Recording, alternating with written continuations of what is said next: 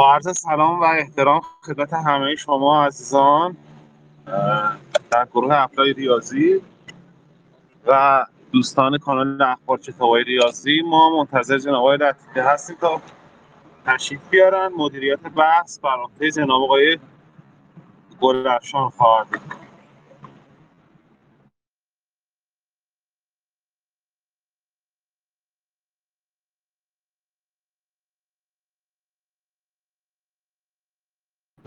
آقای لطیفی تشریف آوردن. جناب آقای گلرفشان می‌تونید بحث شروع کنیم؟ من مجدد عذرخواهی می‌کنم از خدمت همه عزیزان.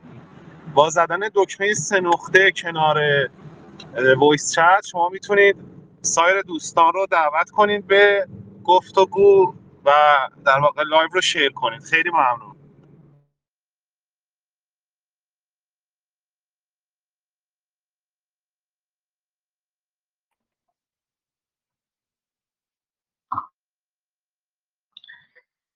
سلام روزتون بخیر. نمی‌دونم شاید شب بخیر باشه در جهت. خوش آمد بودیم جناب خدمت جناب آقای لطیفی. منتظر هستیم که حالا بقیه دوستانم بیان. یکی سه چهار دقیقه هم صبر کنیم. فکر کنم بهتر باشه که حالا بعد شروع بکنیم بحث های مشکل نداره. مشکل نداره. صبر کنید. چند چند دقیقه صبر کنید تا شروع شد لایو را شیر کنید فقط دوستان. با فشار دادن دکمه.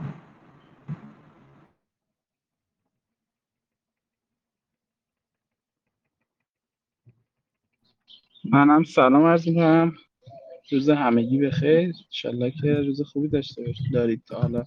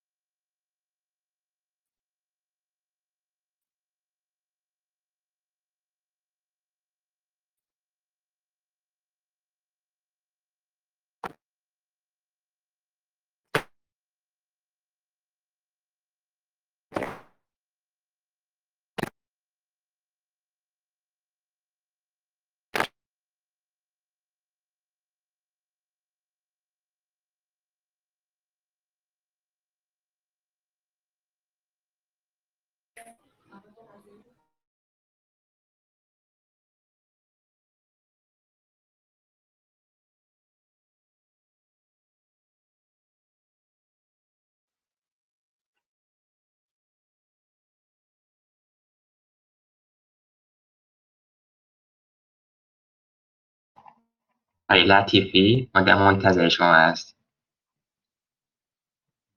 خیلی ممنون لطف دارید اه، خواهش سلام. خواهش سلامت باشید بازم سلام عرض می‌کنم. قبل از اینکه شروع کنم فقط بگم که خیلی خوب میشه.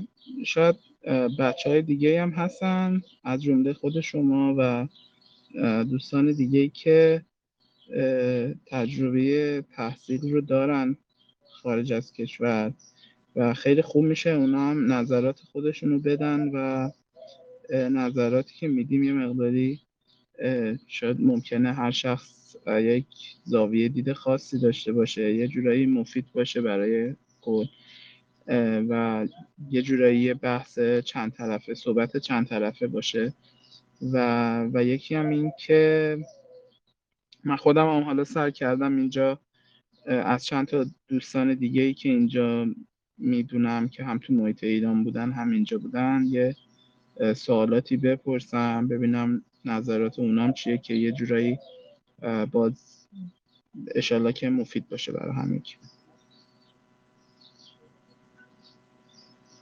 خیلی ممنون. ما در خدمت من اگه نکته کامنتی چیزی بود. و در ادامه حرفاتون اضافه می‌کنم.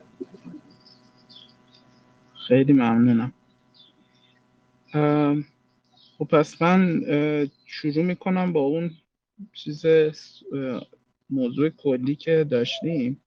بعدش حالا سوالاتی که بود و اینا به طور خاص می‌تونیم موضوع عوض کنیم و حالا موضوع رو سوالات جدیدتر رو جواب بدیم. صحبت کلی که وجود داشت در مورد این بودش که آیا برای اینکه ریاضی بخونیم باید برای موفقیت تو رشته ریاضی باید حتما مهاجرت کنیم یا نه؟ باز دوباره قبل از اینکه من جوابی بدم یا نکاتی رو بگم باز اینو بگم که صحبت کردن از مهاجرت جنبه های خیلی مختلفی داره. جنبه های اجتماعی داره جنبه های اقتصادی داره خانواده هر کسی هم هم لحاظ ارزشی هم لحاظ ارتباطات اجتماعی خانوادگی توی وضعیت متفاوتی هست خب؟ و ما باز هیچ صحبتی نمی‌خوام داشته باشم مبنی بر اینکه مهاجرت کردن خوبه یا بده کلا. خب؟ من فقط سعی می‌کنم تمرکز کنم روی جنبه هایی از مهاجرت که مثلا ممکنه تو موفقیت یه کسی که داره ریاضی می‌خونه تاثیر گذاشته باشه. خب؟ این این موضوعی هست که ما می‌خوایم روش تمرکز کنیم. و یعنی اینه که شما کلا می‌خواید این کار بکنید یا نه واقعا یه تصمیم هستش که جنبه های مختلفی داره. و بعد بعد, بعد اینکه حالا می‌خواید مهاجرت کنید کجا مهاجرت کنید باز دوباره اونم همینجوری تصمیم گیری هستش که بستگی به شرایط شما داره و همه این چیزا. خب پس با, با این پیشفرض اه، من فقط در مورد این می‌خوام صحبت کنم که در ریاضیات چه نقشی داره. در, در موفقیت در ریاضیات. مهمترین نکته هایی که شما وقتی تحصیل می‌کنید یا به طور خاص ریاضی تحصیل می‌کنید خارج از کشور مهمترین چیزهایی که تاثیر می‌ذاره روی ریاضی خوندنتون بعضیا موضوع های کلی هست مثل مثلا که البته خیلی این یکی از عوامل مهمی است که من می‌خوام ازش اون رو ذکر کنم. اونم آرامش محیط درسی هست. یعنی محیط تحقیقاتی و تحصیلی شما یک آرامش و قاب... یه... جوری قابل پیش بینیه یه بذارید اینجوری دقیق بگم. یعنی قابل پیش بینی تر هست. و این قابل پیش بینی تر بودن به شما اجازه میده که بعضی چیزها رو از قبل برنامه ریزی کنید آروم آروم طبق برنامهتون پیش برید و دلهوره و استراب کمتری داشته باشید. بعضی وقتا به شما اجازه میده که بلند پروازتر باشید و مثلا به مسائل خاصتری فکر کنید. ولی کلا این یکی از واقعا مهمترین جنبه هایی که یه مقداری روانشناسی سایکولوژی هستش. توی موفقیت کسانی که خارج از کشور میان این هستش که یه محیطی توی دانشگاه ها و اون جامعه فراهم میشه که با دغدغه و استرس کمتری آرامش بیشتری کار می‌کنن. خب متاسفانه خب این مسئله هست که داخل کشور ما وجود داره. جنبه های مختلفی هم داره. جنبه های مختلفی که داره یکی از جنب مهمترین جنبه شاید جنبه اقتصادی باشه. که لحاظ اقتصادی شما وقتی که خارج از ایران خیلی از جاها دانشجوی دکترا هستید مثلا شما لحاظ funding لحاظ مالی حقوقی نمی‌گیرید که زندگی خیلی خوبی داشته باشید. ولی اون مقداری رو می‌گیرید که روزمرتون سپری میشه و دغدغه بنیادی برای تامین نیازهای اولیتون نداره می‌تونید یه جایی رو با اون مثلا کرایه کنید یه مکانی رو و همچنین که غذا و پوشاکتون رو تأمین کنید ولی در حد یک زندگی محدود دانشجویی. خب و خب این توی ایران متاسفانه هنوز این جا نیفتاده شما وقتی که دانش دانشجوی مثلا دکترا هستید هنوز یه جورایی باید محدودیت های دانشجو بودن رو به همراه اینی که اون درآمدی که از اون بابت براتون ایجاد میشه واقعا اون درآمد کفاف زندگی روزمره شما رو نمیده. این این مشکلی هست که در ایران وجود داره. مثلا من خودم تجربه شخصی من وقتی که دانشجوی اومدم دان... اولین بار اومدم آمریکا برای دانشجو شدن تقریبا 5 سال پیش.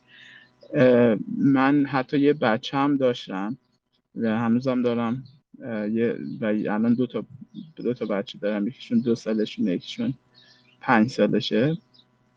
و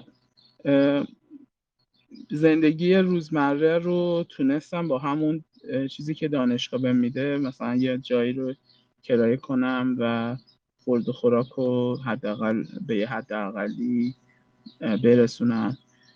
خب الان یه مقدار دوتا شدن بزرگتر شدن هزینه هم یکم زیادتر هست. آسون نیست اصلا واقعا خب. ولی خب داره مسیر زندگی اینجوری پیش میره و من از دانشجو بودن و به عنوان این شغل خودم دارم. حالا شغل پاره وقت خب. به هر حال این این یه مسئله مهم هست یه مسئله امنیت اقتصادی هست یه. یه سری مباحث هم هستش که مربوط به امنیت هایی هستش که شما تو محیط دانشگاه دارید که یک یک معمولا توی خیلی از کشورها نمیگم همه جا ولی خیلی از کشورها یه یه جو دوستانه تر کاری وجود داره بین بین همه و یه شاید این جوم باز دوباره تولید شده اون آرامش های محیطی و اقتصادی هست. ولی خب محیط دانشگاه تنش های اینجوری کمتری داره و کلا این بحث آرامش و این, این چیزا به شما اجازه میده بعضی وقتا بتونید بهینه تر باشید. یعنی یک ورژن بهینه تر از خودتون رو کشف کنید که ببینید حالا من اینجوری میشه. وقتی که شما میاد خارج از کشور یک شما خودتون ترانسفورم میشید. یه مقداری شخصیتی متفاوت میشید بعد به یک ابعاد جدیدی از شخصیت خودتون پی می‌برید نمیگم همش مثبت یا منفی ولی این این تبدیل صورت می‌گیره توی محیط جدید. خلاصه این از این این این قسمت مربوط به آرامشی که از وجود داره از محیط می‌گیرید و به شما کمک می‌کنه که کار کنید. البته من فقط یه نکته رو بگم. بعضی از حرفایی که من خواهم زد و خیلی اتفاقایی که تو روزمره اینجا میفته همیشه تو دنیای ما چیزای متناقضی هم وجود دارن. یعنی هیچ وقت هیچ تصمیم یا هیچ نتیجه گیری دو دو تا چهار تا به اون سادگی نیست. همیشه چیزای متناقضی وجود دارن. سختی هایی وجود دارن اینجا که اونجا نیستن خب؟ و و مثلا اگه من میگم مثلا شما اینجا راحت تر کار می‌کنید و اینا ولی در عین حال شما وقتی که دانشجوی مثلا دانشجوی تحصیلات تکمیلی هستید خارج از ایران یکی از چیزهایی که توجهتون رو جلب می‌کنه اینه که چقدر من زمان بیشتری باید درس بخونم و درس می‌خونم. و یه جوره یک جوی هست همه همه دانشجوها مثلا می‌بینی روی پروژه ها روی تمرین ها یه وقت خیلی زیادی می‌ذارن توی هفته و شما در کل می‌بینید که به خودتون میگه خب اگه من اینجوری ایرانم درس می‌خونم خب معلومه بهتر می‌تونستم خروجی بگیرم. خب این, این یه حرفی هم از خیلی از بچه ها میشنوم. و واقعیت اینه که اینجا در عین حالی که اون محیط رو فراهم می‌کنن لحاظ حجم کاری که به شما میدن حجم کاری که تو روزمره دارید تو درس خوندنتون بیشتر هست. ولی اون کاری که می‌گیرید عموما حداقل تو آمریکا چند جایی که من دیدم تجربهم اینجوری بوده که خیلی از شما یک پرش عجیب غریبی نمی‌خوان. مثلا اگه بهتون یه تمرینی میدن تمرینی نمیدن که شما نتونید کلا حل کنید. خب با شما قدم به قدم سعی می‌کنن جلو بیان ولی جوری هستش که شما اکثر زمان اکثر زمان تو هفتهتون رو می‌بینید دارید کار می‌کنید پژوهش می‌کنید و اینجوری.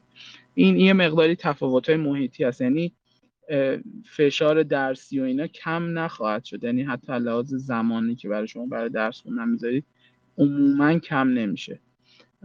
ولی این این جنبش هم وجود داره. حالا باز اگر دوستان در مورد سوالی دارن بفهمند که من باز مشخصا جواب بدم.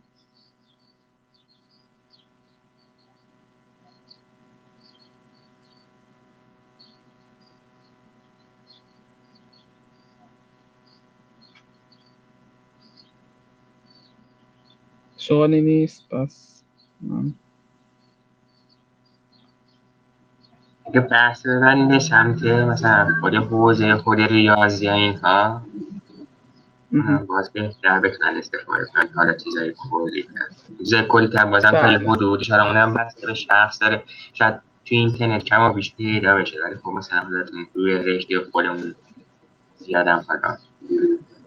خیلی عالی دقیقا. خب من بهتر باشه حتما حتما. عالی.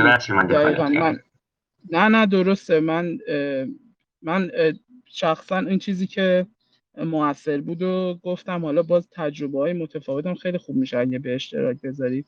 ولی اگه بچه های همه و شما به اشتراک بذارید خیلی عالی میشه.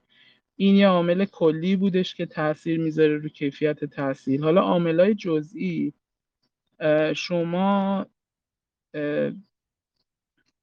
وقتی که حالا تو رشته ریاضی خب در رشته ریاضی یک عاملی هست تو موفقیت یه عاملی هست تو ارتباط اصلا خب توی ارتباط. و اون اینه که کیفیت انتقال اطلاعات. وقتی که شما از یک مقاله یا کتاب می‌خونید واقعا متفاوت هست. با وقتی که با یک شخصی با یک انسانی تعامل دارید میرید با هم پای تخته مسئله حل می‌کنید گیر می‌کنید. هنوز اصلا اون افکار و ایده های شما تر و تمیز نشده برای اینکه بخواید مثلا اونو توی کتاب یا مقاله بنویسید خب؟ ولی یه تعاملی دارید که اون تعامله به شما یاد میده یاد میده ریزکاری اون اون مثلا مسئله ریاضی یا اون موضوع ریاضی رو که دارید کار می‌کنید.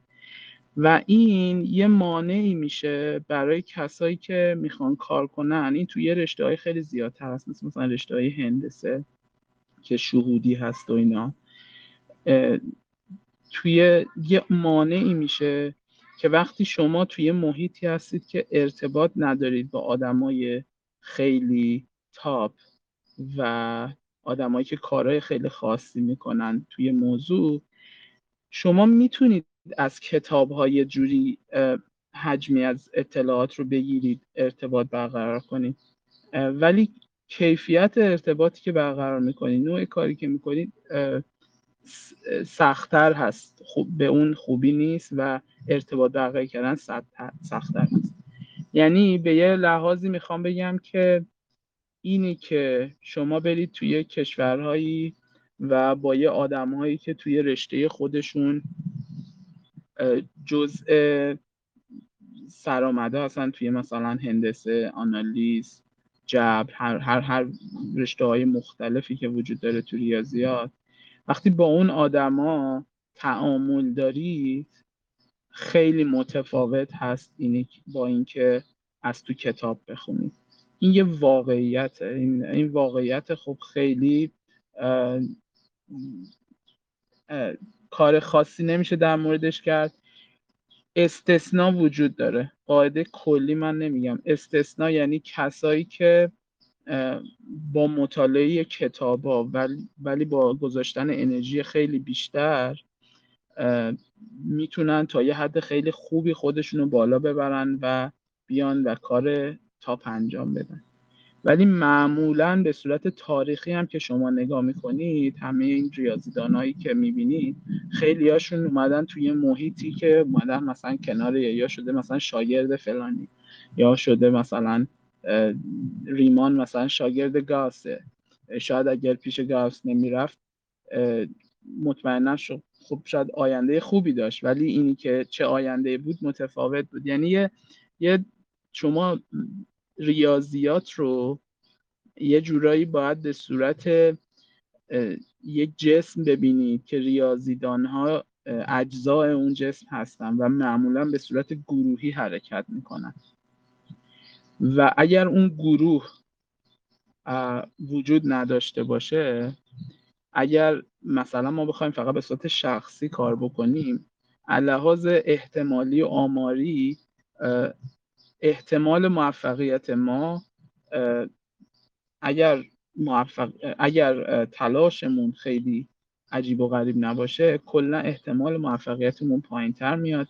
به خاطر اینکه محیطی نداریم که به ما کمک کنه که ما سریعتر پیش بریم و به به اون مثلا top اون field برسیم.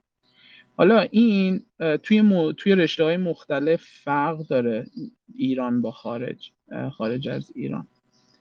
یه رشته هایی هستن توی ایران که ما یه, یه دونه بدنه تحقیقاتی داریم توی اون رشته و اونجا تحقیقاتی صورت می‌گیره که مثلا یه نفر و دو نفر و سه نفر نیستن.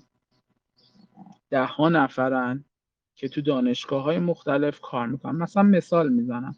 رشته های بعضی از بخش های آنالیز و مثلا آنالیز عددی توی ایران خیلی جاهای مختلف دانشگاهی هستن که کار می‌کنن کارهای کاربردی اینجوری انجام میدن خب؟ و شما خب اونجا باز حداقل این بدنه رو دارید. حالا ممکنه که مدل کلا این جریان فکری که توی مثلا آنالیز آنالیز عددی تو ایران کار می‌کنه بعضی سوالای خاص از آنالیز و آنالیز عددی رو بیشتر روش تمرکز می‌کنه. و این طبیعی هست. هر, هر کشوری هر جایی یک ممکنه یه تمرکز خاصی انتخاب خاصی داشته باشه روی اون ولی خب شما مثلا اگه بخواید هندسه کار کنید چیزی که می‌بینید به جای یک بدنه افرادی هستن که بعضا خیلی خوب هستن ولی مثلا مثل تک ستاره ها هن.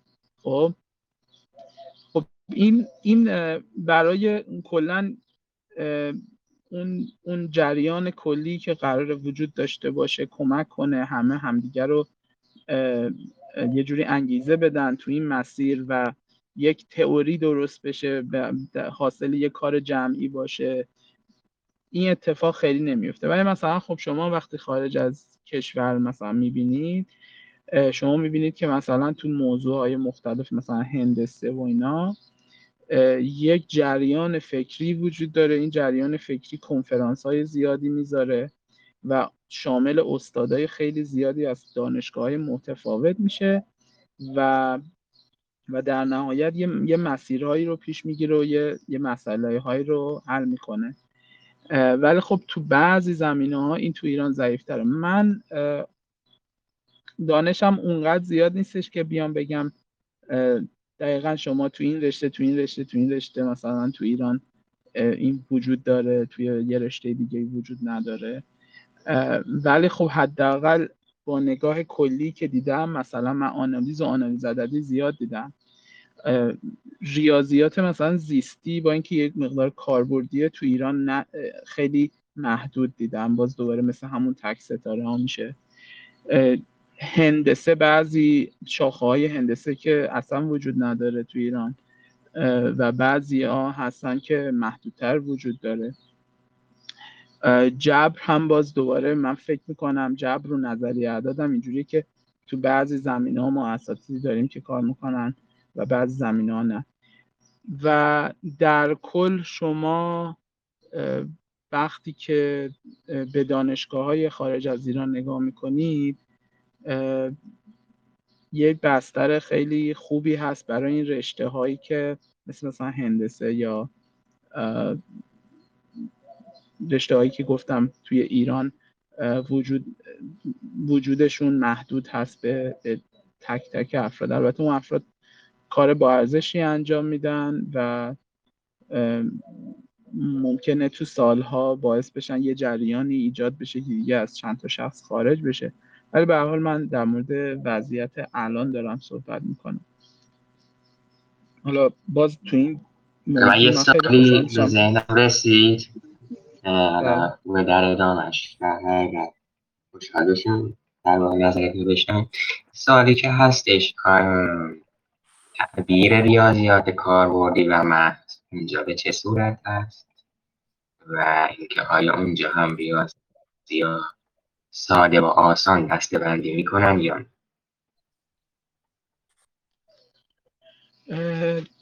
درست اینجا هم ریاضیات رو به اونجوری دید ریاضی محض کاربردی دارن با وجود اینکه خیلی جاها خیلی دانشگاه ها اینو دارن به عنوان یه فرهنگ چیز می‌کنن که ریاضیات محض و کاربردی به اون معنا نداریم. یعنی اینطور نیستش که ریاضیاتی باشه که محض باشه کاربرد نداشته باشه ریاضیات کاربردی باشه که مثلا فقط به کاربرد توجه بکنه و ریاضیاتش مثلا کم باشه. اصلا این, این اینو اشتباه می‌دونن خب؟ ولی خب ریاضیاتی هست که جنبه های تئوری بیشتری داره و الان در حال حاضر خیلی تو صنعت استفاده نمیشه. و ریاضیاتی هست که جنبه های کاربردی همین الان تو صنعت داره خب؟ مثلا اینو اینو خب این دیده خیلی ها هستش. و اینی که مثلا شما به تبدیل فوریه سری فوریه وقتی نگاه می‌کنید زمانی که در ریاضیات این به وجود اومد به عنوان یه موضوع تئوری بود و کاربردی هنوز براش دیده نمی‌شد خب؟ و بعد از یا مثلا بعضی چیزا تو نظریه اعداد که امروز تو رمزنگاری مثلا استفاده میشه خیلی موضوع اینجوری هست. و بعد بعد مثلا 50 سال اون موضوع شده یه موضوع خیلی کاربردی ریاضیات خب؟ پس یه تفکیک ذاتی وجود نداره که شما یه موضوع ریاضیات به که این چقدر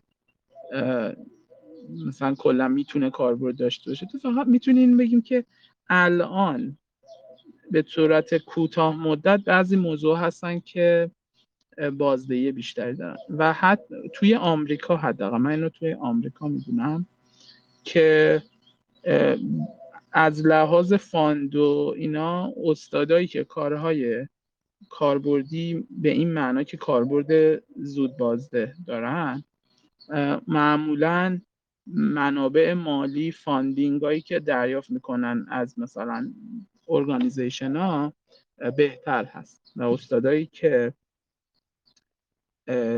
خیلی تئوری تر, تئوری تر کار می‌کنن به این معنا که اون چیزی که کار می‌کنن الان مستقیما توی مسئله توی صنعت یا پزشکی یا چیز مختلفی تاثیر نداره. اونا مسائل بیشتری دارن بر... یعنی funding داره براشون وجود داره محدودتر است. مثلا یه organization هایی هستن که پول میدن به دانشگاه ها و بعضیاشون هستن که هدف اون organization fund کردن کارهاییه که خیلی تئوریه.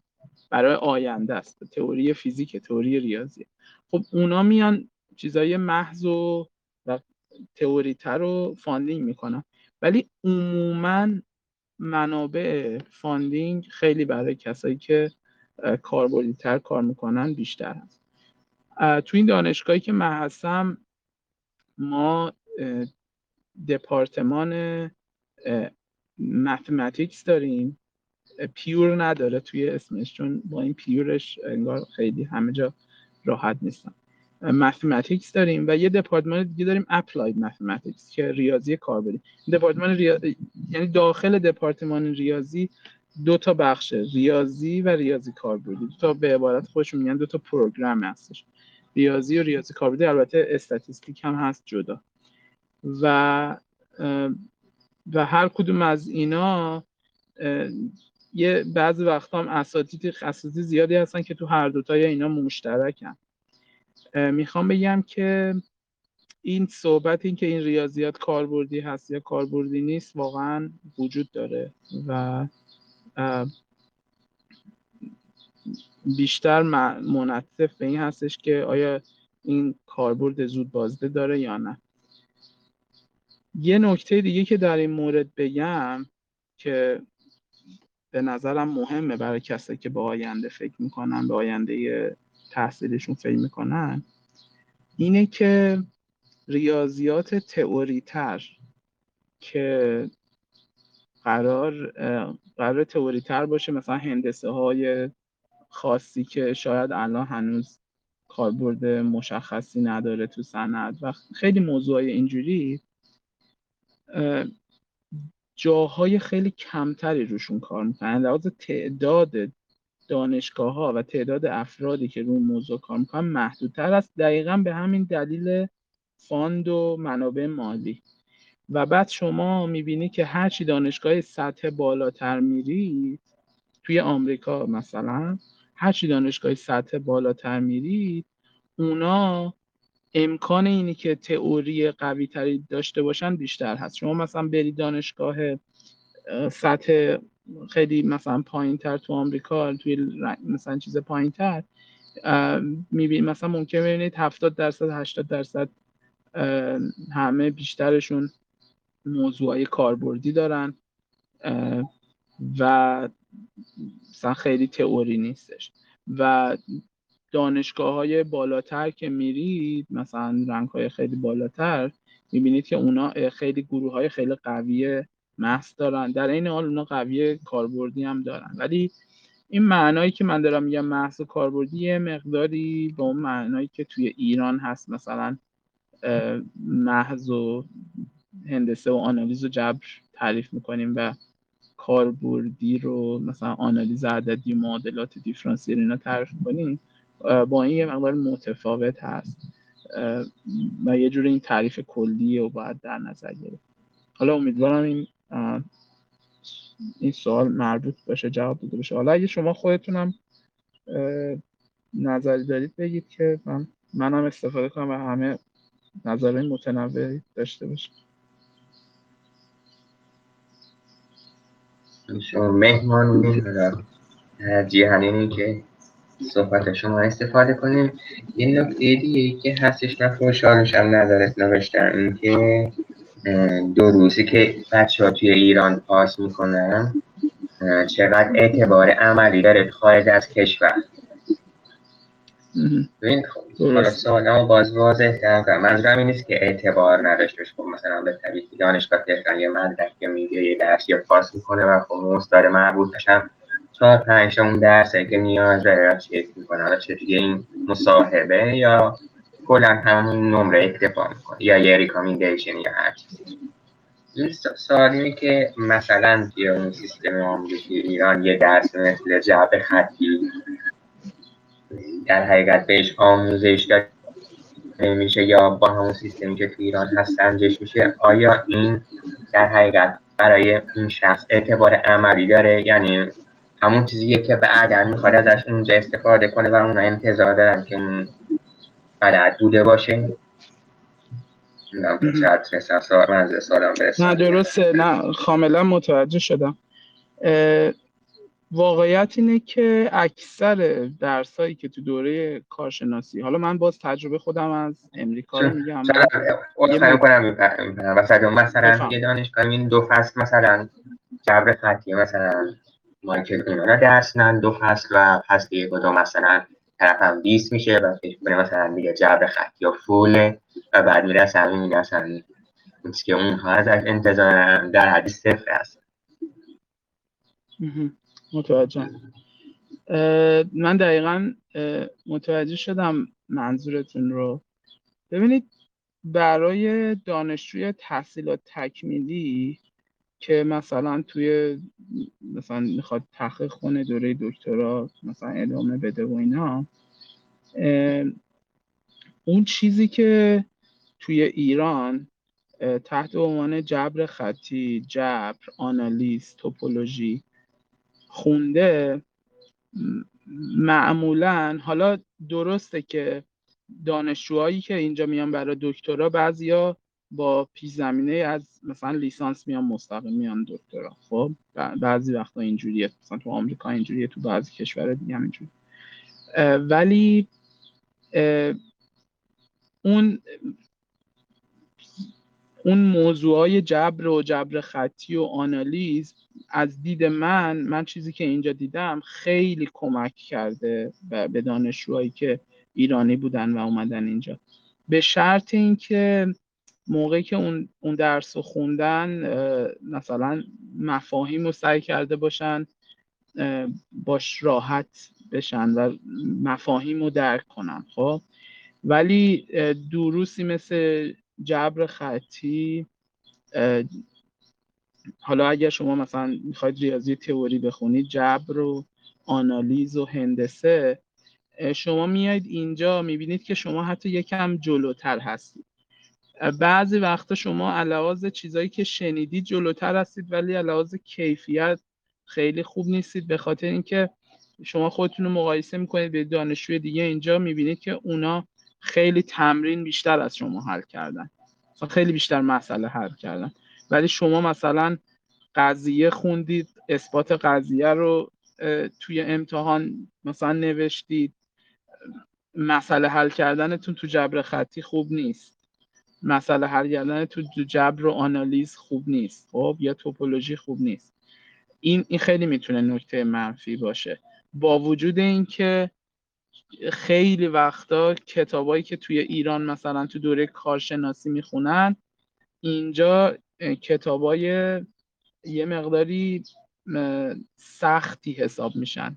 سعی می‌کنن کتابای راحت تری رو برای دوره لیسانس و اینا در نظر بگیرن. حالا نه همه دانشگاه ها ولی عموما مثلا یه بعض وقتا این اینو باش مواجه میشه از ایران میاد می‌بینی که خب این که مثلا کتاب دوره لیسانس آنالیزشون از کتاب دوره ما که رودین می‌خونیم که آسون تره رودین و اینا برای مثلا آنالیز لیسانس نمی‌خونن.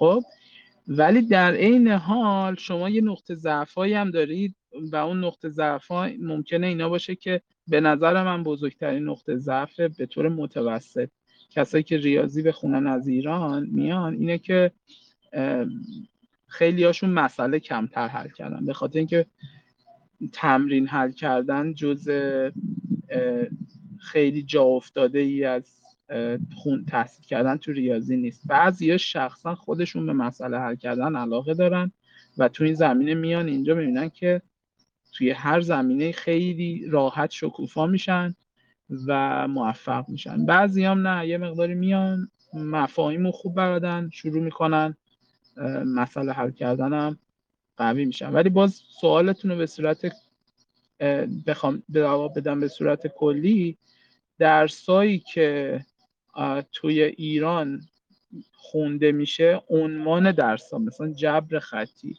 آنالیز هندسه. اینجا وقتی که تو دوره دکترا مثلا شما بگیم من درس جبر خطی خوندم و پاس کردم آنالیز خوندم و پاس کردم این یک ارزش واقعا برای شما حساب میشه و خیلی وقتا خیلی دانشجوی ایرانی هم وقتی میان اینجا به این میگن که ما تحصیلات کارشناسی خیلی خوبی داشتیم تو ایران.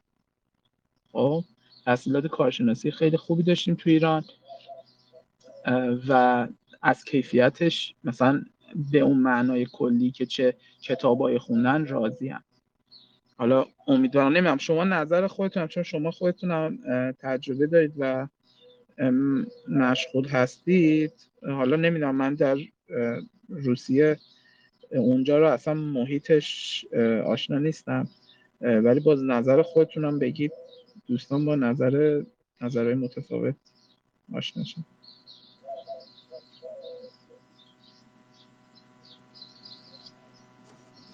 شهرمند یه سوال دارم بفهم. اول از که خواستم حالا شما تو چه شاخه ای از هندسه کار می‌کنید بعدا اینکه می‌خواستم بدونم موقعیت مثلا یه شاخه مثل شارهای هندسی geometric flow تو آمریکا چطوره؟ درست درسته. ام... حالا باز geometric flow من همین مثلا اگه منظورتون چیزایی مثل Ricci flow و اینا هست درسته؟ اینایی که توی اثبات حدس پوانکار بله هم بله. استفاده شده بله، اوکی. خب اونا اینا باز جزء موضوعات تئوری هستن که شما تو همه دانشگاه واقعا پیدا نمی‌کنید کسایی که کار کنن خب ولی توی معمولا دانشگاه های حالا یک مقداری از یه سطحی بالاتر بخشهایی هستن که کار می‌کنن ولی من به طور خاص آشنا نیستم. ببینم که مثلا کنفرانس هایی که هستش که افرادی توی این زمینه مثلا ریچی فلو یا فلوهای هندسی که وجود داره کار می‌کنن اونجوری شاید آدم می‌تونه یه دید دقیق تری داشته باشه نگاه کنه ببینه چه کنفرانس هایی هستن چه آدمایی میرن. از دانشگاه مختلف و تیم میشن روی موضوع کار می‌کنن. ولی من کلیشو بخوام بگم این موضوع جز موضوعایی هستش که تئوری حساب میشه و منابع مالی خیلی زیادی توی آمریکا براش وجود نداره. یعنی شما اگر می‌خواید مثلا این موضوع اینجوری کار کنید باید وقتی که می‌خواید به دانشگاهی از آمریکا بفرستید مثلا بگید من می‌خوام مثلا بیام اینجا حالا برای تحقیقات فرصت مطالعاتی یا دوره دکترا ببینید که آیا اونجا شخصی هست که این موضوع کار می‌کنه یا چند نفر هستن که اون موضوع کار می‌کنن. معمولا بیشتر یه نفر باشه خیلی خوبه. بعد سوال دیگه هم در مورد اون چیزی که من کار می‌کنم من موضوع دو تا موضوع کار کردم. یه یه موضوعی که حالا از سالهای گذشته کار کردم الانم بعضا چیز می‌کنم یه بخشایی توی توی ریاضیاتشو میگن اینتگرال جیومتری و کاربردش تو تصویر برداری پزشکی و اینا هست. تبدیل های رادون و اینا هستش. و یه موضوع دیگه که موضوع پایان هم هست و موضوع یه مقداری اصلی تر هست. مربوط میشه به کوانتوم تئوری در فیزیک. در ریاضیات ریاضیاتش میشه ریاضیات هندسه. مقداری حالا بعضی وقتا میره تا هندسه ناجابجایی ولی از از ابزارهای هندسه و آنالیز استفاده میشه. اینی که میگم هندسه و آنالیز به خاطر اینکه موضوعی که کار می‌کنیم خیلی وقتا ما با گروه های لی کار می‌کنیم ولی گروه های لی که توی quantum field theory خودشون رو نشون میدن گروه های لی هستن که ابعادشون نامتناهیه infinite dimension هستن مثلا مثل گروه های ابعاد متناهی ماتریس ها و اینا نیستن. گروه های ابعاد نامتناهی هستن بعد اون گروه های ابعاد نامتناهی هندسه ای دارن و در عین حال برای اینکه بودشون نامتناهی شما باید از ابزارهای آنالیزی استفاده کنید کار کردنشون به خاطر همین این این این کلیت اگه بخوایم با دسته بندی های هندسه و آنالیزی بگیم از ابزارهای هندسه و آنالیز استفاده میشه. به طور خاص infinite dimensional Lie group ها گروه هایی هستن که گروه symmetry گروه تقارن یه سری field های کوانتومی هستن. من مثلا موضوع کارم به اونا مربوط میشه. و خلاصه این, این از این دو تا سال حالا باز... از خارج نشیم که کسل کننده شاید برای بعضی باشه که حالا تخصیص تخصصی میشه. این بحثی که هست من یک دو تا من حالا شما مهمان هستین. من سعی می‌کنم کم تر صحبت بکنم. و که هستش من دو تا سال کوتاه داشتم که اون ریسپانسیبیلیتی که در حقیقت حالا اون وظیفه که یه استاد در قبال حالا یه ارشدش داره چیه؟ اونجا حالا مینیمم وظایف که در واقع اینی که می‌ذاره اون کارهایی که کمکش می‌کنه. و موضوعی که دیگه که در واقع به این موضوع رفت پیدا می‌کنه حداقل اون ویژگی هایی که استاد باید داشته باشه که دانشگاه اجازه بهش بده که دانشجو بگیره چی هستش حالا چه برای دانشجوی ارشد چه برای دانشجوی دکتر. درسته. خیلی ممنون. سوال سوال خیلی خوبه یعنی خیلی ممنون میشم اگه همینجوری ما رو روی چیز نگه دارید که یه جوری برای دوستان مفید باشه. ببینید من یه خواهشی دارم. هر موقع که من سوال می‌پرسم اگه امکان داره میکروفون رو میوت بکنید چون ظاهرا از میکروفون استفاده نمی‌کنید صدا رفلکس میشه. زیاد شد برای من مواظب نباشه. ببخشید. نه خواهش می‌کنم. خیلی ممنون. به شما عرض کنم تعامل استاد با دانشجو اینجا یه مقدار خیلی زیادی متفاوت هست با ایران. اول اینی که یه استادی تو چه شرایطی دانشجو می‌گیره یا نمی‌گیره شما اگر position فقط اینا بیان teaching position فقط تدریسی داشته باشی که بعضی وقتا ممکنه شما وقتی که دکتراتون رو می‌گیرید مثلا یه جا برید فقط position تدریس داشته باشید خب؟ اون وقت خب معلومه position تون تدریسه و دانشجو ندارید اصلا تعریف چیزتون نیست. ولی اگر position ی که دارید که معمولا اینجوری وقتی شما میگید faculty ه عضو هیئت علمیه با همراه با position تحقیقاتی تدریس و تحقیق با هم هست. وقتی اینجوریه دو شما یا اینکه خودتون منابع خیلی ها هستن خودشون منابع مالی دارن. مثلا grant organization های مختلف رو apply می‌کنن grant داره اون استاد. اون استادی که گرانت داره گرانت زیاد داره سه تا دانشجو می‌گیره. یا امسال گرانت گرفته که روی این پروژه کار کنه دو سال می‌تونه دانشجو رو هزینه های دانشجوشو بده. همون حقوق ماهیانه ای که قرار دانشجو بگیره و اینجوری دانشجو می‌گیره. خب یه وقتایی هم هستش که خب استاد استادا محدودیت تعداد نفر و اینا هم دارن. ولی خیلی وقتا اینجوریه که شما توی ریاضی این با رشته های مهندسی خب یه تفاوت خیلی زیادی داره. توی ریاضی توی اکثر دانشگاه ها یه منبع مالی از لحاظ تدریس وجود داره و شما به عنوان دانشجوی ریاضی میایید اون حقوق ماهانتون رو دانشکده بهتون میده و شما مثلا کمک به یه تدریس توی کلاسی کمک کنید یا بعضی وقتا تدریس می‌کنید مثلا حساب دیفرانسیل خب؟ و بابت اون حقوق می‌گیرید. و تو این حالت دانشکده به اختیار شما می‌ذاره. اکثر دانشگاهی که تو آمریکا من می‌دونم هم اینجوری هستن. که شما میرید به یه استادی میگید که آقا می‌خواید کار کنیم و معمولا اساتید اگر اون چیزی که شما می‌خواید نزدیک به کار اونا باشه و تعداد نفراتی که باشون کار می‌کنن خیلی زیاد نباشه که اونا بتونن برای شما وقت بذارن قبول می‌کنن.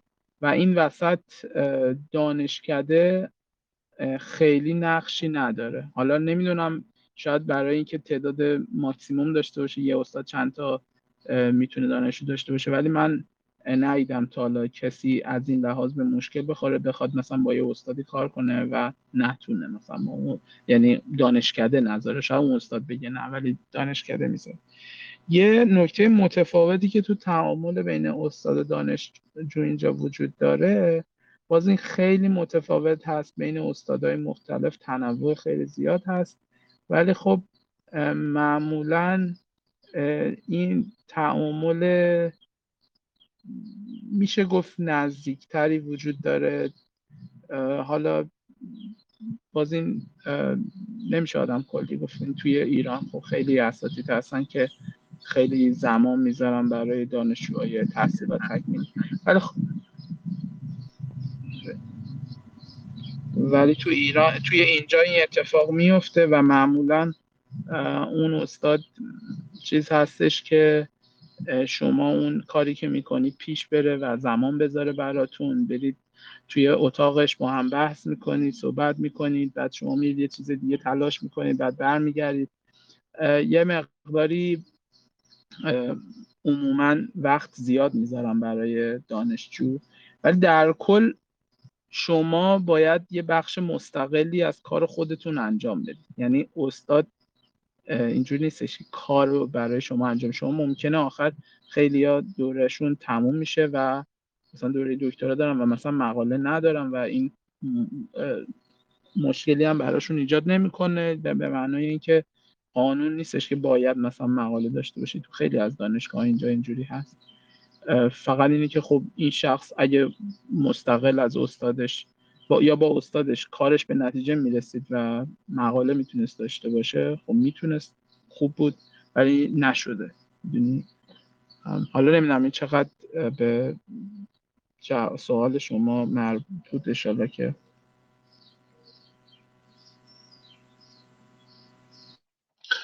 خیلی ممنون. فقط مثلا یه سال که حالا ادامه شاید بتونیم برام وقت اجازه بده مثلا یه اون جام همچین صورتی هستش که یه استاد همه زمان یازده تا دانشجو دکترا داشته باشه؟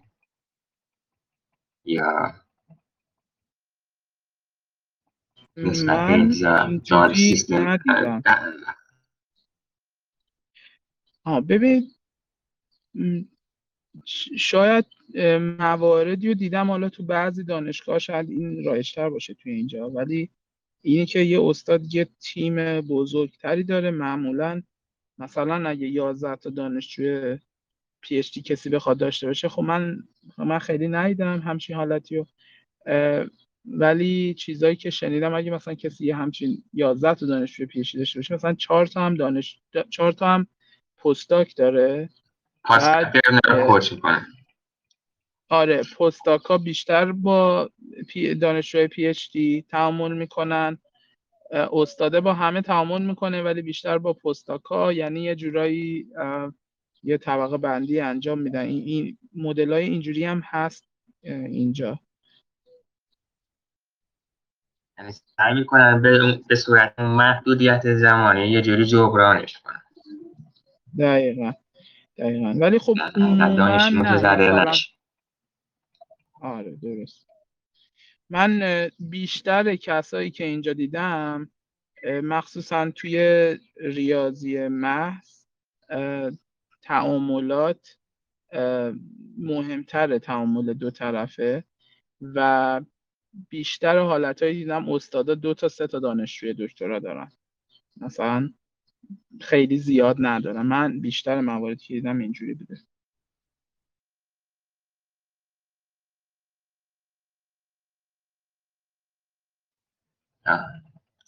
اگه دوستان سوال یا چیزی دارن خوشحال میشیم که ببخشید صدای من هست بله بله. بله ببخشید اصلا برای شرایط حالا اپلای گرفتن به کشورهای دیگه حالا خیلی رزومه خیلی قوی لازم یعنی باید خیلی کار خاصی آدم انجام داده باشه. دقیقا چه کار باید کرد؟ چه رزومه لازمه؟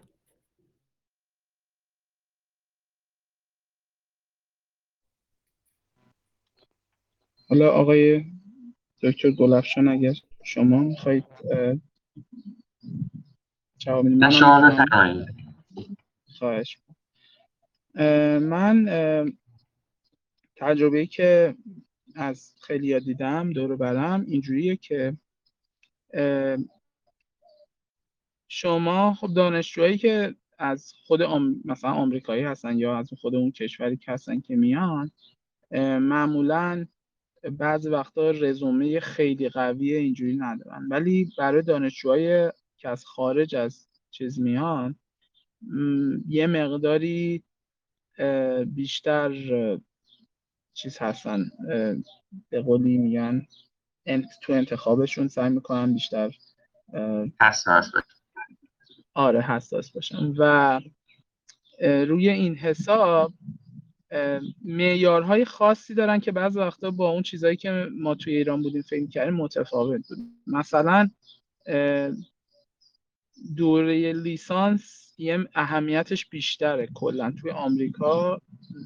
تو آمریکا مخصوصا. حالا چون تو آمریکا شما از مستقیم از لیسانس اکثرا میرن دکترا یعنی خود آمریکایی اینجوری هم یعنی فوق لیسانسی ندارن. به این خاطر تمرکزی که وقتی هم رزومه می‌خونن خیلی بیشتر تمرکزشون روی این هستش که شما تو دوره لیسانس چیا خوندید و نمره هاتون چیه. حالا باز دوباره یه مشکلی که اینجا هست اینه که اینجا مدلی که نمره میدن اینجوریه که اکثر افراد معدل خیلی بالایی دارن. بعد شما مثلا اگه یه کسی باشه مثلا من توی دانشگاه قبلی که بودم یه یه مدتی توی همه آمریکا کسی تحصیل تکمیلی بود میومد میگفتش که فلانی مثلا ما این اپلیکیشن رو از ایران گرفتیم این دانشگاهه و مثلا معدلش هم اینجوریه خب؟ و مثلا اون اونم می‌دونست که یه کمی پیچیده است که تو چه دانشگاهی هستی تو ایران؟ و اینکه مثلا معدلت اگه پایین باشه بستگی به داره که کجا هستی. ولی خب این این این اطلاعات همه اینجا ندارن. بعضی وقتا مشکل ساز میشه به خاطر اینکه مثلا شما مثلا معدل 16 دارید از ایران خیلی بد نیست. ولی خب وقتی ترجمهش می‌کنید به به اسکیل اینا 16 خیلی فوق العاده نمیشه. خب برای اینکه چیزایی مثل اینو جبران کنید خیلی خوب میشه ولی الزامی نیست. ولی خیلی خوب میشه اگه بتونید مثلا مقاله هم داشته باشید. خب؟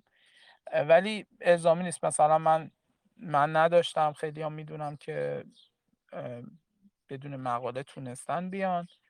ولی مهمترین مانعی که اکثر افراد دارن برای که مانع خیلی سختی نیست برای اپلای کردن اومدن اینه که اراده خودشون رو جمع کنن ارگانایز بشن و امتحانای زبان و تافل و جیاری مثلا بدن. خب؟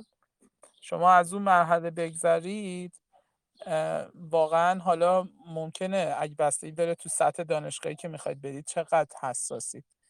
ولی خیلی وقتا از خیلی دانشگاه ایران واقعا شما شانس دارید که بتونید apply کنید و یه جای دیگه ادامه بدید. من یه نکته رو بگم. اولا که خیلی متشکرم از صحبت های توضیحات کامل دکتر لطیفی. من باقری هستم. ببخشید من خودم معرفی نکردم. من دکتر دانش دکترای دانشگاه Unicamp برزیلم. البته من پزشکی ریاضی کار می‌کنیم. دانشگاه دانشکده مریلند آمریکا هم کار پزشکی ما انجام میدم. دانشکده هم دانشگاه یونیکمپ هم قسمت ریاضی رو می‌خونیم. بعد در البته توضیحات ایشون کامل بود. فقط یه نکته ای که مونده بچه ها ببینید نگران معدلتون اینقدر زیاد نباشید. مثلا من خود من یکی یه نفر رو می‌شناسم معدلش 15 بود. وقتی که می‌خواست از چهار حساب کنه خب شد سه و نیم از چهار. چون نمرات اینجا از چهاره معدل.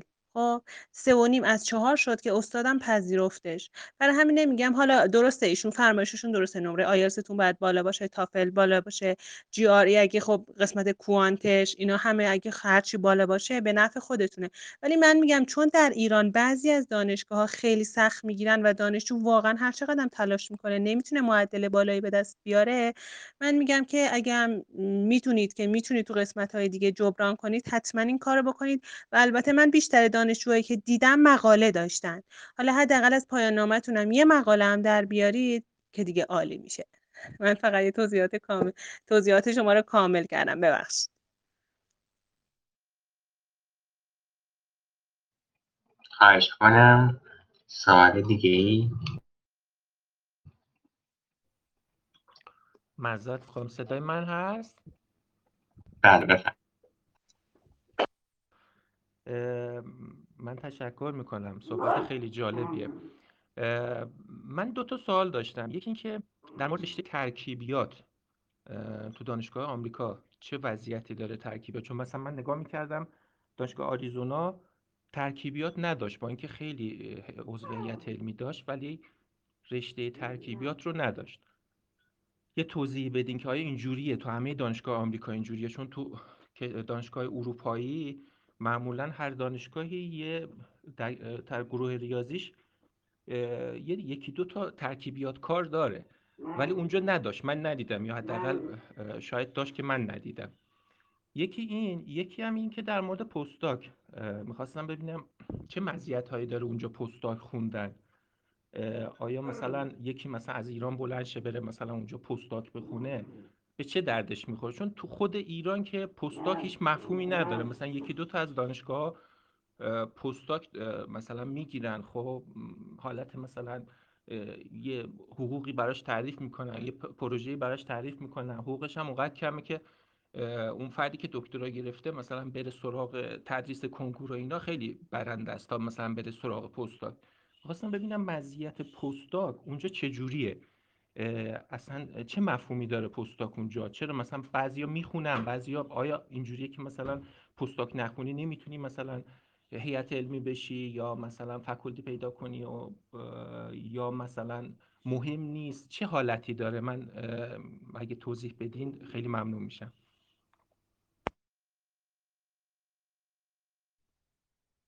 خیلی ممنون. هم از شما هم از چون ندا خانم. خیلی صحبت های خوبی فرمودن من در مورد سوالایی که شما فرمودی من حالا یه تیکه آخری از صحبت های ندا خانم صدام قطع شد نشنیدم. ولی در مورد اینی که شما می‌فهمید در مورد پستاک پستاک اینجا اینجوری هستش که پیش زمینه ای هست برای اینکه شما می‌خواهید هیئت علمی بشید. بعد مثلا منی که دانشجوی دکترا هستم فقط می‌تونم مثلا پاره وقت می‌تونم 20 ساعت تو دانشگاه تدریس کنم خب؟ ولی پستاک یک کارمند تمام وقت حساب میشه. و خیلی وقتا مثلا اگه شما استاد تازه شروع کنید استاد مثلا اسیستنت پروفسور شروع کنید یه دانشگاهی کار پیدا کنید فرض کنید تو آمریکا حالا یه جایی برید 70 80 هزار تا در سال درآمدتون باشه. ممکنه مثلا پستاک هم اونجا داشته باشید مثلا دوباره 60 هزار تا اینا درآمدتون باشه. یعنی درآمدش شاید توی یه لول یکم پایین تر و بنفیتاش از استادی پایین تر هست. ولی یه چیز بینابینی هستش که شما دارید یه جورایی انگار یک کار آکادمی موقته. وقتی که شما استاد میشید میشه کار آکادمی تمام وقت. یعنی همچین حالتی داره. و یه بخش دیگه هم اینه که معمولا وقتی که شما می‌خواید کار آکادمی که تمام وقت بگیرید و یه جایی استاد بشید نگاه می‌کنن سابقه تحقیقات شما رو و مثلا یک دانشجوی پی که فارغ التحصیل شده ممکنه هنوز نتونسته باشه اون همه درست کنید خیلی رایج هست که یک یا دو بار پستاک میرید و یک رزومه تحقیقاتی ایجاد می‌کنید برای خودتون که بعد مرحله بعد بتونید به قول اینجا میگن تنیر ترک یعنی یک یک موقعیت دائم توی دانشگاه بگیرید برای برای کلا تحقیق و تدریس. پس postdoc یه مرحله بینابینی هستش که شما بعضی جا مثلا اسمشو نمیگن پست دکترا position میگن یه جورایی visiting professor. مثلا پروفسوری که داره visit می‌کنه یعنی دائم نیست. مثلا موقت. خب یعنی برای این رفتن از به حالت استاد دائمی هست. حالا حالا امیدوارم که این سوالتون رو جواب داده باشه. یه سوال دیگه هم فرمودید در مورد ترکیبیات. یه بخشی هست ترکیبیات که واقعا توی کار بسیاری از توی رشته های بسیار متفاوتی از ریاضیات مسائل ترکیبیاتی خیلی عمیق مطرح میشه و سخت و کار می‌کنن. مثلا خب من من کارهایی که می‌کنم توی یه جاهایی توی مثلا محاسبات هست یا توی چیزهای هندسی هست بعد شما می‌خوری به یه مسئله که حالا یه مسئله ترکیبیاتی داری که اون مسئله کامپلکسیتی برات ایجاد می‌کنه حالا اونو باید بتونی حل کنی تا مسئله پیش بره. خب یه مسئله کاونتینگ داری. این خیلی رایج است و همینجا هم خیلی هستن کسایی که توی این موضوع خیلی تخصص دارن ولی خب موضوع کارشون ممکنه مثلا آنالیز باشه یا چیزای ریاضی کاربردی باشه. ولی خب توی از تکنیک های ترکیبیاتی زیاد استفاده کنن. خب؟ ولی یک به لحاظ کسایی که بگن که ما کارمون کلا ترکیبیاته خیلی از دانشگاه های آمریکا اینجوریه که نه همشون ولی خیلیشون اینجوریه که شما یه گروه خیلی خوبی از آدمایی که فقط موضوع ترکیبیات کار می‌کنن رو توی دانشکده کامپیوتر ساینس می‌بینید. و همین, آری، همین آریزونا مثلا کسای آدمایی هستن که graph theory موضوعای combinatoric رو ولی به صورت کلا مثلا موضوع تحقیقشون اینه ولی تو دانشکده computer science هم. و خب خیلی وقتا بعضی جا مثلا computer science با ریاضی دانشکده هاشون مشترک میشه و اینا. به این خاطر اگر دنبال افراد اینجوری هستید به نظر من حتما باید دانشکده computer science هم مثلا یه نگاهی بندازید. شاید اون مورد اون چیزی که مورد نظرتون هست پیدا بشه. فرمایش ایشون کاملا درسته. مثلا خود من دارم دارم کار می‌کنم تو قسمت آنالیز عددی. ولی خب ما در واقع داریم کار می‌کنیم با, با یه سری از پزشکا تو دانشگاه مریلند روی قسمت سرطان سرطان روده بزرگ. خب؟ یعنی من سال آخر تحصیلم در واقع ما کنترل بهینه رو روی سلول های سرطانی پیاده سازی داریم می‌کنیم. و این برای ما خیلی جذابه مخصوصا برای خودم خیلی جذابه و اینکه در آینده حالا یکی دو ماه دیگه ما می‌خوایم یکی از اساتید دانشگاه شریف هم دعوت کنیم تو گروهمون و ایشون تو ایران تنها کسیه که داره این کار رو انجام میده. دکتر فتوحی امیدوارم به ما افتخار بدن ایشون هم با ما همکاری داشته باشن. و اینکه کلا الان گروهمون ما پنج نفریم. و یکیمون مال پرتغاله یکی مال آمریکا و منم و دکتر فتوحی و یکی مال برزیل. یعنی اینجوری هستش که ریاضی و ما داریم تو علم پزشکی پیاده سازی می‌کنیم و این برای من خیلی جذابه. دکتر فتوحی مثلا کارشون اینه که ایشون ریاضی رو داره رو قسمت سلول های سرطانی رو مغز داره پیاده سازی می‌کنه. حالا امیدوارم که در آینده بتونیم از علم ایشون استفاده کنیم ایشون به ما افتخار بدن و وارد گروه ما بشن. بازم اگه سوالی بود در خدمتتون هستیم. خیلی ممنون خیلی جالب بود فرمودید و حالا شاید اینم یه نکته باشه برای خیلی جذاب باشه.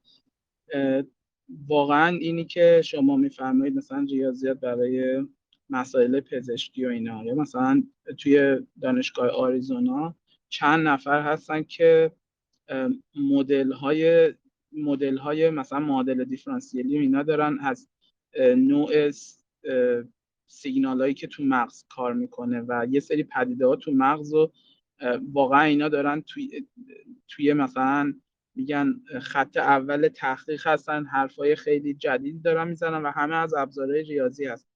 تو اکثر دانشگاه های حداقل آمریکا که من می‌دونم شما تو دانشکده های ریاضی کسایی رو می‌بینید که دارن روی مریضی های مختلف توی دیابت توی به قولی سرطان موضوعی که شما فرمودید کار می‌کنن و این خیلی این این بخش هم یکی از اون چیزهایی هستش که توی, توی ایران کمتر در نظر گرفته شده. تعداد افرادی کمتری هستن کار می‌کنن ولی عالی هست خیلی ممنونم. بله.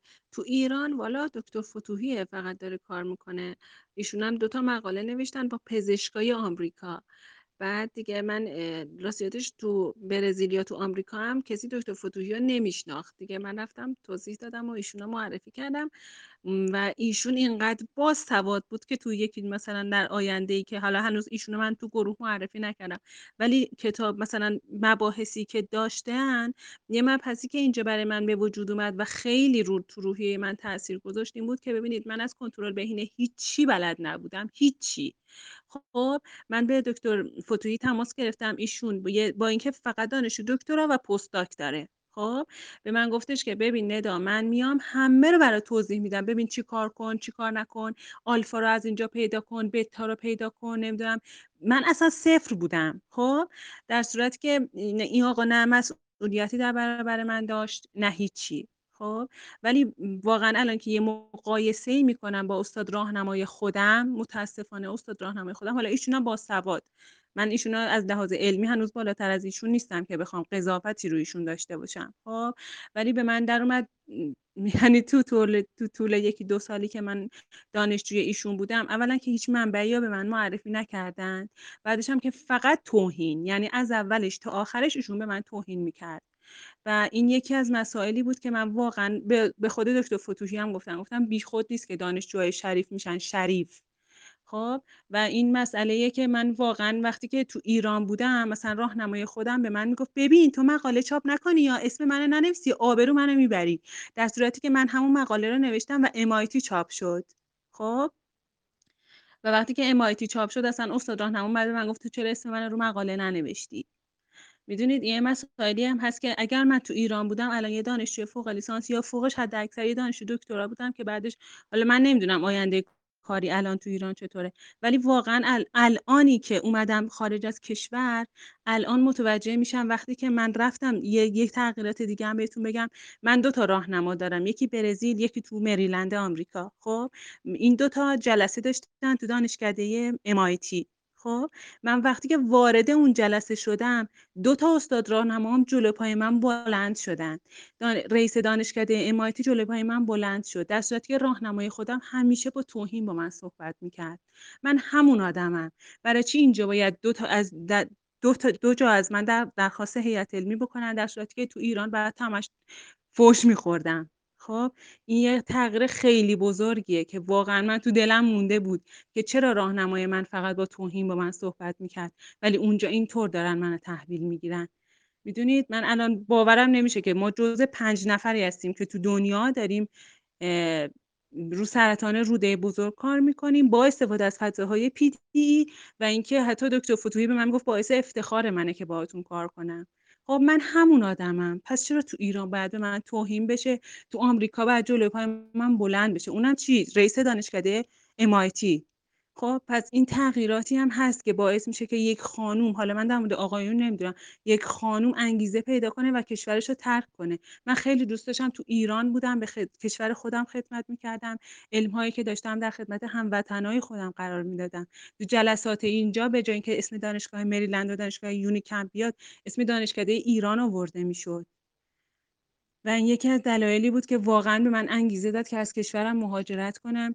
و نمی‌دونم چی بگم خوشحالم یا ناراحت ولی دوست داشتم برای ببین این مسائل هستش. حالا یه مقدار بحث به سمت چیز نبریم. این مسائل برای همه هم هست که چیز کردن.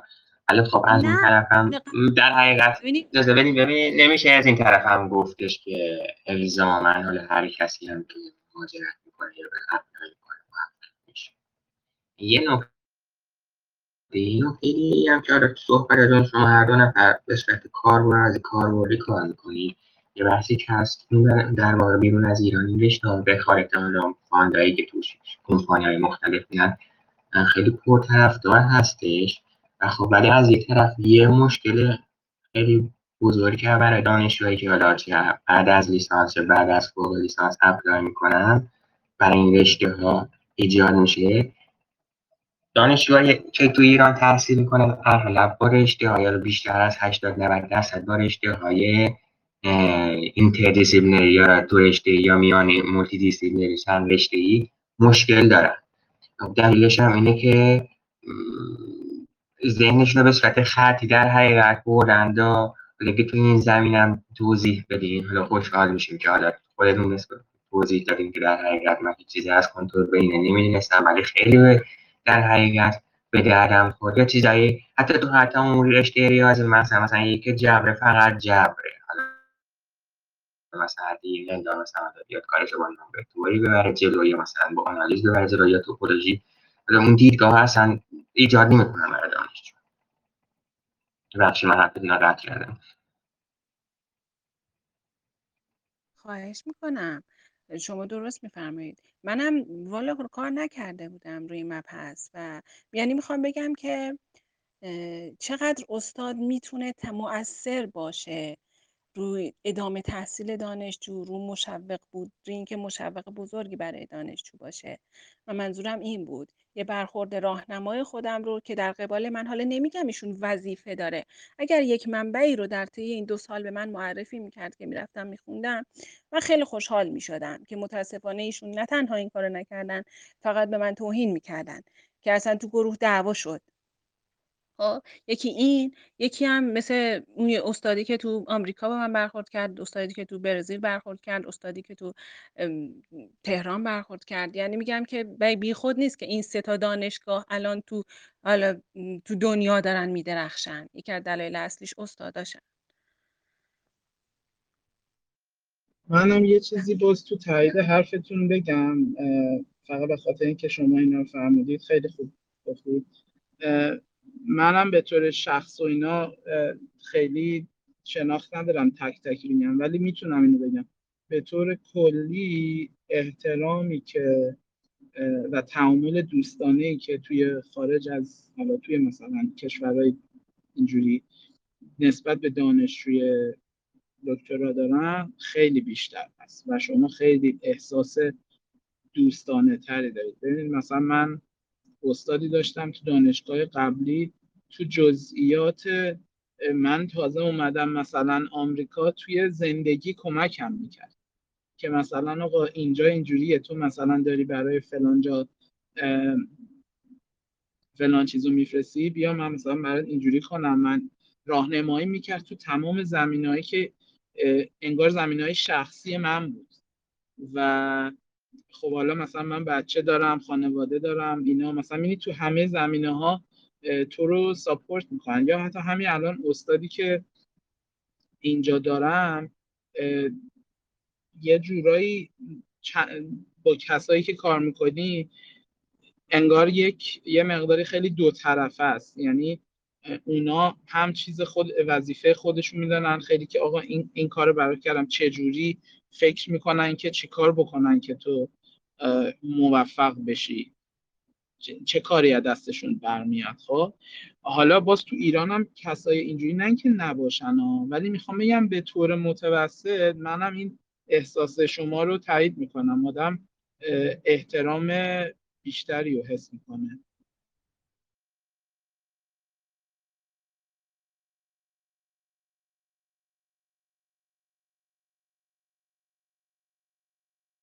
خیلی ممنونم. این احساس رو من تنهایی تجربه نکردم. شما یه تجربه مشابه من داشتید.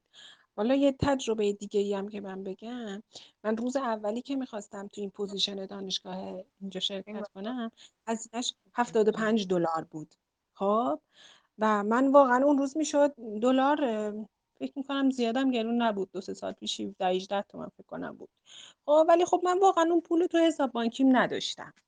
بعد دیگه به استادم گفتم گفتم ببینید من ندارم اینو و میشه اینو این ترم حذفش کنید از من. من اومدم آمریکا اینو پرداخت می‌کنم. خب؟ ببین باورتون نمیشه. گفت شماره تلفن تو میشه به من بدی؟ من گفتم خب برای چی شماره تلفن منو می‌خواد؟ دادم.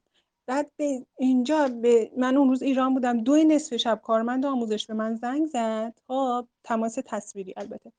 تمامی اطلاعات رو کردیت کارت رو کردیت کارت استاد و همهشو به من گفت. خب؟ گفت استاد خودش حاضر شده که هزینه شما رو پرداخت کنه. و اصلا من موندم گفتم آخه پیش خودم می‌گفتم گفتم آخه شما که منو نمی‌شناسید چجوری به من اعتماد کردی؟ گفت نه من چرا باید پرداخت نکنم؟ کسی که بخواد ادامه تحصیل بده برای من ارزشمنده. من این پول میدم و اصلا هم فکر برگشتش رو به من نکن. و اون روز که من واقعا الانم که اینجا هستم واقعا از پدر خودم دورم متاسفانه ولی ایشون واقعا مثل پدر خودم میمونه. یعنی بعضی موقع میرم بهش میگم من دلم برای ایران تنگ شده مثلا نمی‌تونم این کار رو انجام بدم میگه اشکال نداره. یکم بده استراحت بده به مغزت اشکال نداره. برو تو خونه استراحت بکن هر وقت ذهنت آماده شد بیا. اینجوریه.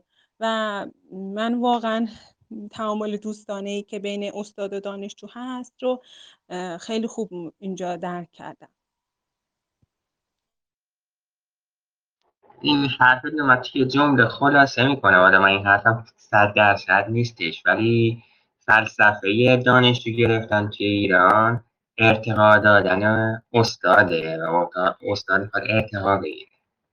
در صورتی که توی حالا خارج از کشور استاد ارتقا ابتدا می‌گیره و بعد دانشجو می‌گیره. این خیلی تفاوت اینجا احساس میشه خب به پختگی پیدا کرده و اون آینده دانشجو هم براش مهمه چون به نوعی فرزنده علمیشه حالا یه اعتبار یه استادا جوری می‌بینن که ببینن دانشجوش کجا رفته سر کار داره چی کار می‌کنه کجا داره کار می‌کنه چه مقاله هایی داده. دانشجوش. و خب این به نوعی غیر مستقیم اعتبار خود استاد میشه آره یه مقدارش هم به نظر من واقعا شخصی نیستش. مثلا کسای استادای خیلی استادا هستن تو ایران. مثلا اراده مثبتی دارن که جوری که کمک کنن اون کس مثلا ریسرچش جلو بره. ولی یه بخشش فرهنگیه. یعنی انگار فرهنگ که شما مثلا من خود شما هم مثلا میایم توی ایران میریم تو اون جایگاه قرار می‌گیریم یه دفعه لحاظ احساسی احساسات متفاوتی داریم نسبت به فرهنگ خارج از فرهنگ خارج از ایران وجود داره. یعنی من خیلی هم نمی‌دونم مثلا اشخاص و دونه دونه ای حالا بعضی خب ممکنه واقعا با کسایی برخوردهای بدی داشته باشم ولی قضاوت بیشتر محیط به نظر من خیلی موثره. و حتی اون استادی هم که تو ایران هست شاید اون آرامشی که استادی که اینجا هست و نداشته باشه که مثلا ما ازش توقع داشته باشیم که اونجوری برخورد نمی‌دونم. به هر حال به نظرم محیط خیلی تاثیر داره اینجوری. در عین حالی که همونطور که شما گفتید آدم واقعا دوست داره که به کشور خودش کمک کنه. حالا حالا ممکنه شما مثلا برای اپلای و اینا فکر کنید و بعد در نظرتون باشه که برای کشور خودتون یه کاری انجام بدید یا ممکنه انگیزه شخصی داشته باشید. ولی به هر حال این, این سوالی هستش که وجود داره.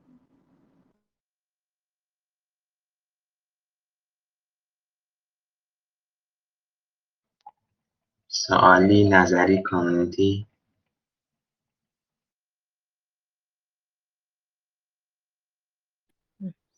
ببخشید من این چیزی که میگم دانشجوی کارشناسی هم بعد حالا این چیزی که گفت فرمودن هم سرکار خانم هم آقای لطیفی اصلا حالا هر دو نوعش رو من تجربه کردم. یعنی ما هم استاد داشتیم که خیلی به دانشجو به قول معروف احترام میذاشت و ارج می نهاد و اینا. ولی دانش استادم داشتیم که خیلی واقعا بد رفتار می‌کرد و اینا. یه مقدارم حالا به نظر خودم شخصی هم باشه این مسئله.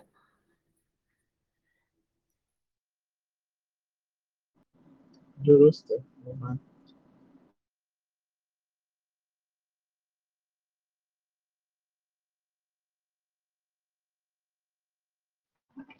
خب سوالی کامنتی نتیجه گیری رو بکنیم.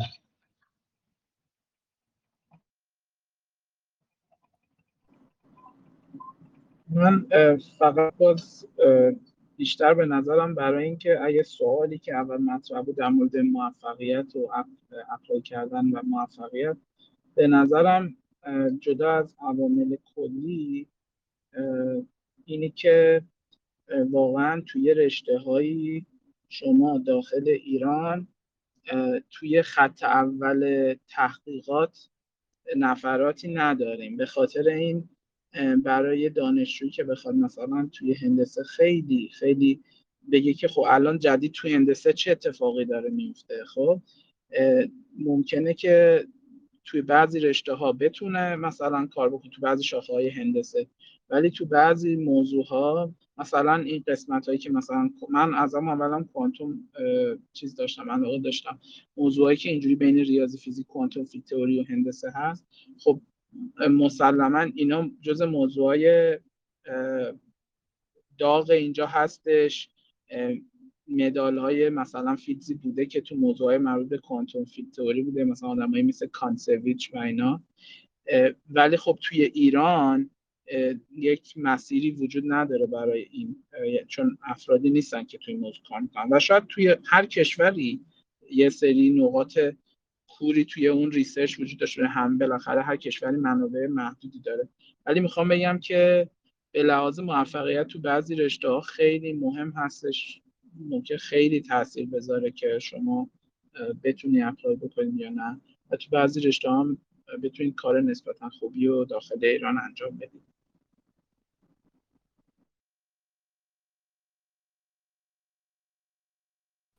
بله همینطوره دقیقا. فقط یه نکته ببینید بچه ها من نمیگم آسونه. من خودم آیلتس گرفتم. آیلتسی که دو سال روزانه هشت ساعت میخوندم. پروسه سنگینیه. اگر پروسه سبکی بود هر کسی به خودش اجازه می‌داد که راه بیفته و مهاجرت کنه. باید یکی دو سال برای آیلتس بخونید بعد از اون بعد GRE بخونید بعدش اگه آیلتستون کافی نبود اگر دانشگاه قبول کردن بعد دولینگو بگیرید. دو سه تا ریکام عالی می‌خواین ریسرچتون باید خوب باشه. مقاله اگه داشته باشین که به نفع خودتونه رشته ما رشته ریاضیه. اگر بتونید خودتون به عنوان استاد محقق باشین یا مثلا استاد حق و تدریس یا مثلا حتی کسی که به عنوان یک ترم کوچیکم کنار استاد میگن تی ای حالا باشین. اینجوری باشین. خیلی رزومتون قوی میشه و می‌دونم که کار سختیه ولی خواهش می‌کنم که ناامید نشید. می‌دونید شاید مثلا ما اینجا یه دکتر شیروانی داشتیم ایشون سه سال apply کرده بود تا بالاخره الانم ایشون هیئت علمی اینجاست. ولی خب به منم گفت ببین مدال کار راحتی نیست که بخوای روز اول راه بیفتی یا بیایی و خب دیگه پس اینجوریه و خوش خوشخانته با اینا. من اصلا وقتی که تو بلا فاصله که دانشگاه به من accept داد هنوز من تو ایران بودم. به من ایمیل workshop اومد. یعنی بلا فاصله که شما این accept رو گرفتی میری تمام اصطلاحات ریاضی رو یاد می‌گیری. از ترم اول اینجا درس میدی. کمک دست استاد TA میشی. و من 17 18 ساعت فقط هی درس میخوندم که خودم آماده کنم. البته درسته دانشجوهای من native نبودن. ولی خب نمی‌خواستم تپق بزنم. استادم نشسته بود که ته کلاس. خب؟ یعنی این سنگینی هم داشت. من نمیخوابیدم شبا فعالیت سختی بود. بعد می‌رفتم برزیل بعد برمیگشتم. بین دوتا کشور رفت آمد بود. فقط اینه که فقط خواهش می‌کنم ناامید نشید. ولی اگر ناامید نشین و ادامه بدین و از خدا خیلی کمک بخواین. واقعا از باهاش صحبت کنید بهش بگید خدای من به تو نیاز دارم. خدا حرفتون رو میشنوه. خب هیچ وقت نگین خدای من نمی... من خیلی وقتا ناامید شدم ولی همیشه می‌گفتم خدای تو صدای منو میشنوی تو به من می‌تونی کمک کنی. و بالاخره خدا به من کمک کرد. خب من می‌دونم خانوما تو ایران خیلی مشکلات زیادی دارن. می‌دونم که مثلا فشار خانواده هست همه میگن نمی‌تونی مهاجرت کنی. تنهایی کجا می‌خوای بری ازدواج نکردی بیا با شوهرت برو. اگه دختر تنها کجا می‌خواد راه بیفته بره. خب منم همین شرایط رو داشتم همین سختیات جلو پام بود. ولی خب خدا خیلی به هم کمک کرد و میگم اگر تصمیمتون برای مهاجرته روی دو سه سال روش واقعا وقت بذارید. ولی اگر وقت گذاشتید نتیجهش رو بعدا می‌بینید. الان مثلا من پول بلیتم به برزیل رایگانه به ایران رایگانه از ایران به آمریکا رایگانه. من اصلا دغدغه مالی ندارم و به قول جفت استاد راهنما میگن تو فقط تحقیق کن ما اصلا نمی‌خوایم تو هیچ دغدغه دیگه داشته باشی. خب در صورتی که دانشجویی بودم من تو ایران که همه دغدغه مالی بود. هر کاری می‌خواستم انجام بدم مالی باید پول نداشتم. خب ولی میگم که یعنی زندگیتون خیلی تغییر می‌کنه فقط خیلی تلاش بکنید. اصلا هم ناامید نشید. خیلی ممنون. بازم به شما تبریک میگم بابت واقعا مسئولی که رفتید و من فقط می‌خواستم باز دوباره تاکید کنم که این مسیر کاملا یعنی شما مسیر تحصیلات اگر نیت اینو دارید که اپلای کنید شما تا همین الان تو زندگیتون که تا این مرتبه ریاضی خوندید و اینا کارهای خیلی سختتر از تافل گرفتن و اینا رو انجام دادید خب؟ و واقعا اینه که شما یه اراده قوی داشته باشید که فقط توی روی حرف خودتون وایسید و خیلی وقتا شاید خیلی زودتر از دو سال مثلا شما شاید توی مدت 6 ماه واقعا بتونید 6 ماه کمتر از یه سال بتونید که تافل و جیاری خودتون رو بگیرید و مسیرتون رو خودتون انتخاب کنید.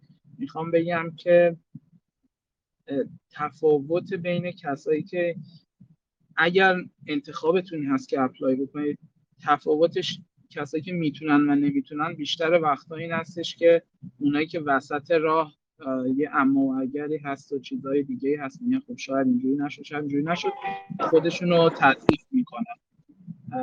وگرنه امکانش برای شما وجود داره واقعا. و شما از دانشجوهایی خیلی دانشجوهایی که اینجا هستن واقعا چیزی کم ندارید اکثر شما من مطمئنم که توانایی خیلی خوبی دارید حالا باز من نمی‌دونم چقدر زمان داریم ولی باز خیلی خوشحال شدم از آشنایی همگی. من از آشنایی همتون واقعا خوشحالم ولی واقعا حرف ایشون رو تایید می‌کنم. ایرانیا کلا خدایش خیلی باهوشیم. خیلی هم تلاشمون بالاتر از ایناست. و اگر شما هم مثلا اپلای بکنید و اینا مطمئنن که اینجا بهترین شغل مال شما هست چون هم باهوش ترینیم همین که خیلی هم پشت کار داریم. امیدوارم همتون موفق باش هممون موفق باشیم. خیلی ممنون از همگی. اگه سوالی نداریم که رو به خدا بزرد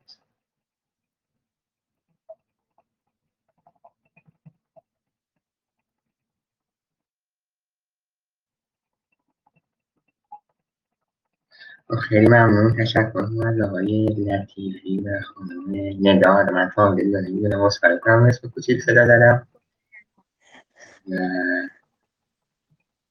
خیلی ممنون از شما. همچنین لطف داشتید و همگی.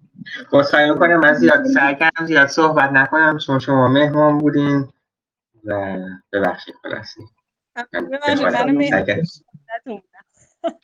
یعنی کسی منو دعوت نکرده بود ولی میگم منم مهمان نه خواندت نه اشکال نه همه استفاده می‌کنیم. داشتم همه.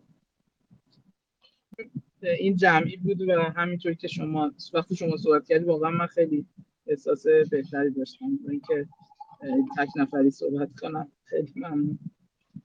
خواهش می‌کنم. خیلی ممنون. تشکر. خدا نگهدار. مرسی. خدا خدا.